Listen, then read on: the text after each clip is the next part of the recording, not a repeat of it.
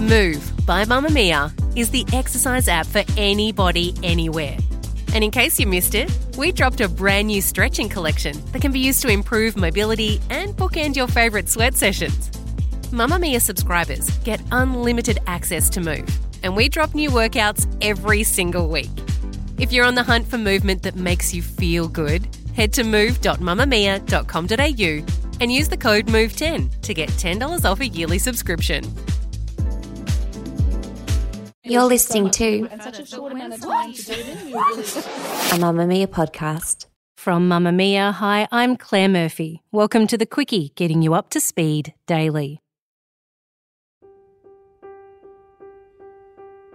Recently, we read a sad but powerful piece in the New York Times written by Meghan, the Duchess of Sussex. In it, she describes her experience with miscarriage, writing as she clutched her firstborn, she knew she was losing her second. Since that piece was published, there have been opinions about whether this should have been shared due to it being a private issue. And from women who say had more of this discussion happened when they were going through it, it may have made a difference. What is wrong with me? Like, what, what am I doing wrong? Today, we speak to women who've faced miscarriage, an experience that is shared by so many but discussed by so few.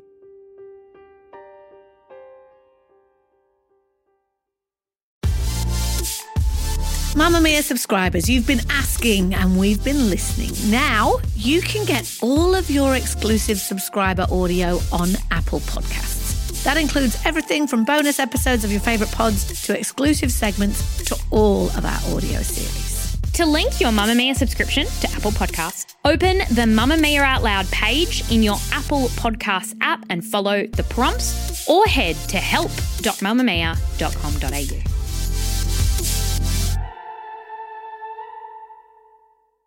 Today's Quicky talks about pregnancy loss. If this is a trigger for you, maybe tune back in tomorrow. And a big thank you to documentary filmmaker Tahyna McManus, founder of Pink Elephants pregnancy loss support group Samantha Payne, Olympic swimmer Libby Trickett, and survivor of miscarriages and ectopic pregnancy warrior Keira Rumble. From the moment that second line on the pregnancy test appears, a lot happens in a woman's brain. For some, it will be unwelcome news, a decision that has to be made. For others, it's a surprise that will change their lives. For some, it's the finish line of a hard fought race.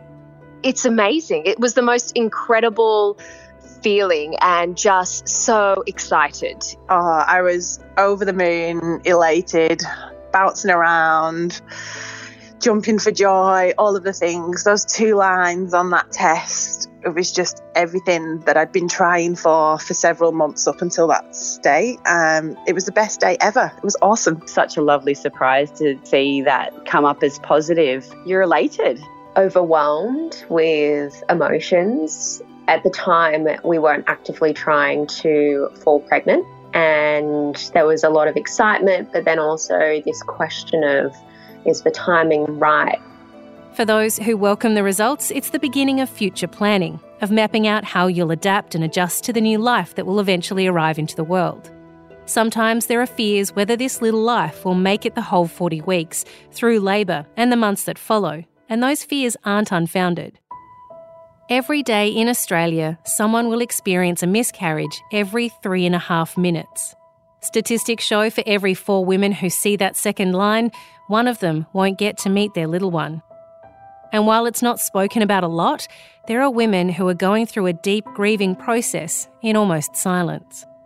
Everything I had imagined came crashing down, and it was like everything was ripped away so quickly. And it was just devastation. It was such an overwhelming grief that uh, you can't even put into words. It's it was just completely devastating. Devastated, shock, physical pain. Like your heart literally breaks, and it's like nothing you've ever felt before, and nothing can prepare you for it. It, it was like the air was just completely sucked out of the room. Yeah, it was just like being punched and just having no breath uh, within me, and it was just yeah, incredibly, incredibly sad. It was something that was really traumatizing because I knew I was losing a baby, but I just wasn't being heard.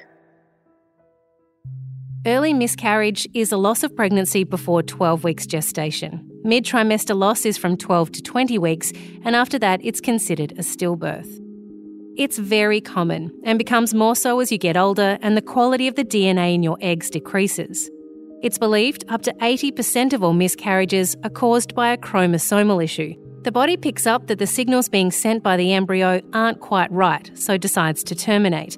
And really, it's a miracle we even make any babies at all, seeing as it requires DNA from mum and dad lining up in their chromosomal pairs. But the experience of loss, like we heard earlier of those who've suffered a miscarriage, while similar to the loss of a child that's been born, is treated very differently. Some may not understand how you could be attached to a baby when you've never met it, when it's just a bunch of cells. Some wonder whose fault it is that the pregnancy didn't last, and we've seen what can happen to women in the public eye who choose to speak out about it. Model and cookbook author Chrissy Teigen was relentlessly trolled by people when she recently documented the loss of her son after a placental abruption.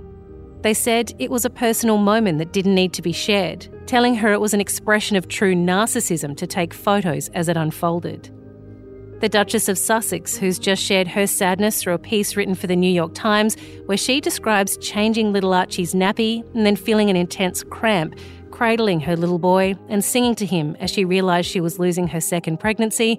She was slammed for sharing her personal experience, while at the same time also requesting privacy away from the royal spotlight. The idea that miscarriage is a private and unspoken experience is what led to Tahyna McManus to make the new Stan documentary, The Misunderstandings of Miscarriage. In it, she follows her journey through her first miscarriage, the birth of daughter Echo, and then two more miscarriages, including one that occurred during filming, realising that she didn't find the support she needed when the time arose at that time, you know, it was 2015, I was only 28, and I had heard about miscarriage, but I assumed it was really rare. And I don't know if I was just conditioned that I felt like I had to carry this grief alone because it made people feel uncomfortable. It was very strange. And yes, it did shock me in a way that I didn't feel comfortable to talk about it. And the thing is, I had told my family, so I had opened up to them, and they didn't really know how to react. And you know, again, they didn't have enough information or education around them to understand miscarriage. So it was like, well, let's all Google and let's all, you know, like speak to people we know who maybe have experienced a miscarriage to, to try and understand this. So it was a really confusing time and a very isolating time. It's also what pushed Samantha Payne to create the Pink Elephant Support Group in trying to find out what miscarriage was all about, but finding nothing but medical terminology. I really went down a spiral of self blame. What am I doing? It's my fault. I'm not a good mother. I don't deserve to have another child. It's that one glass of wine that I had.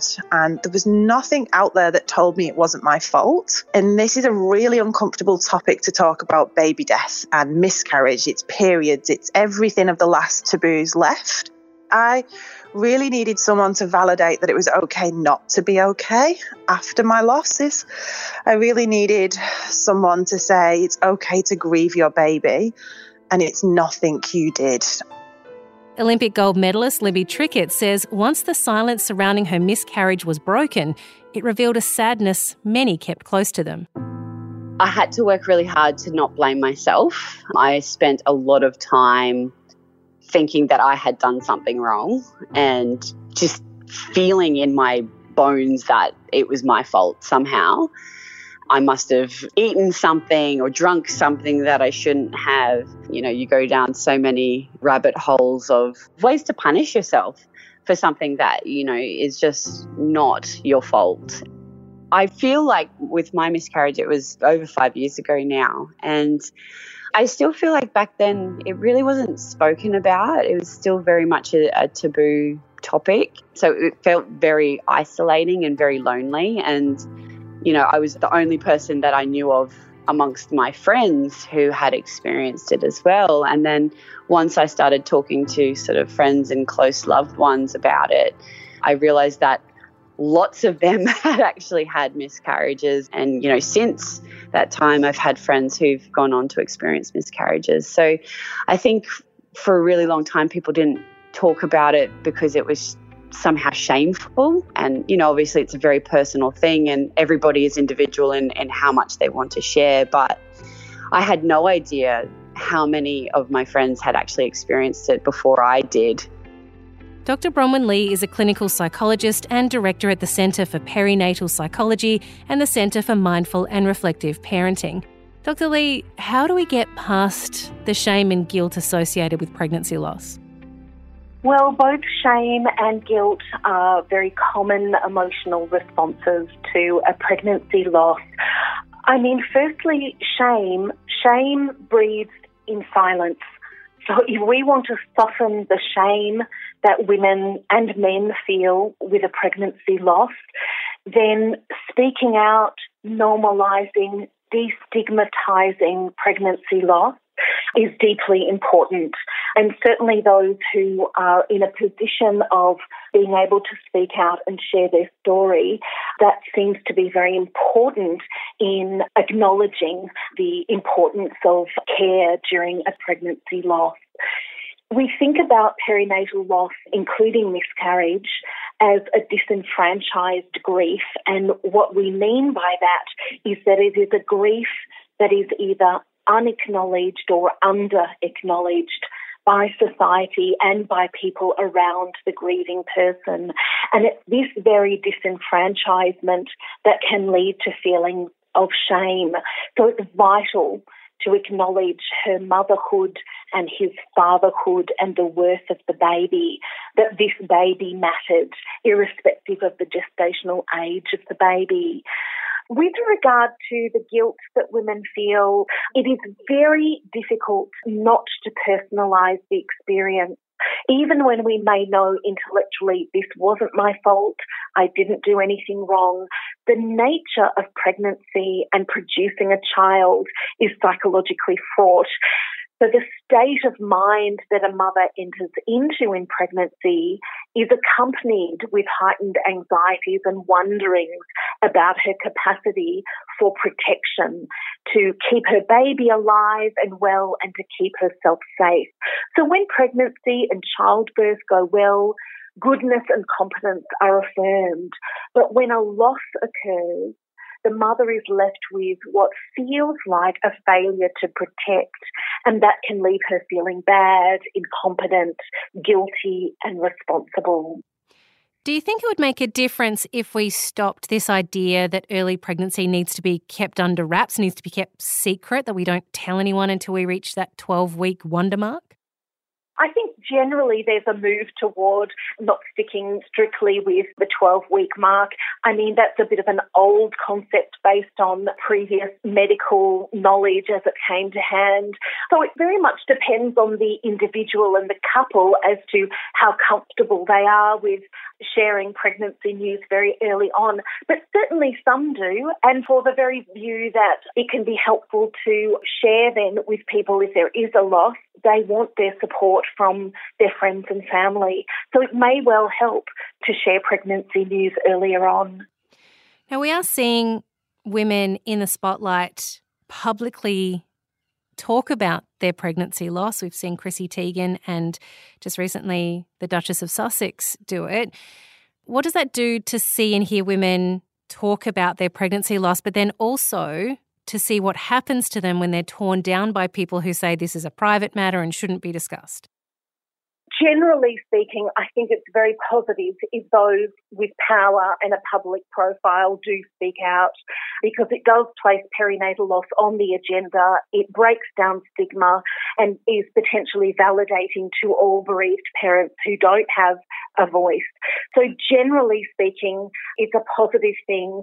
However, if there is a sense then that, or an experience that those women are also criticised for speaking out, then of course that moves us away from the compassionate understanding that we are wanting to move toward. It reinforces that perinatal loss is minimised and is disenfranchised.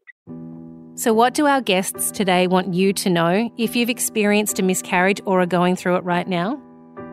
It's not your fault and I'm really sorry you're going through this, and I'm sorry for your loss. I think first and foremost, it's not your fault. I think As women, we blame ourselves constantly. This is one of those really difficult things in life that it's really hard to understand and it doesn't necessarily make sense, but you're certainly not alone. It's certainly not your fault.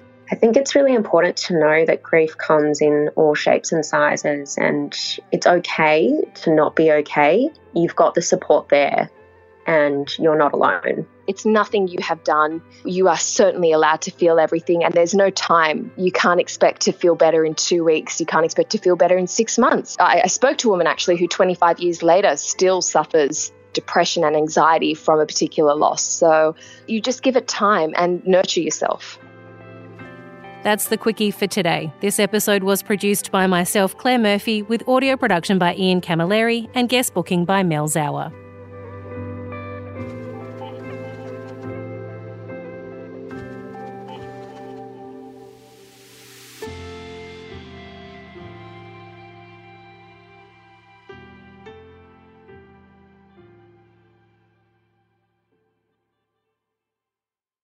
Mamamia acknowledges the traditional owners of the land we have recorded this podcast on, the Gadigal people of the Eora Nation. We pay our respects to their elders, past and present, and extend that respect to all Aboriginal and Torres Strait Islander cultures.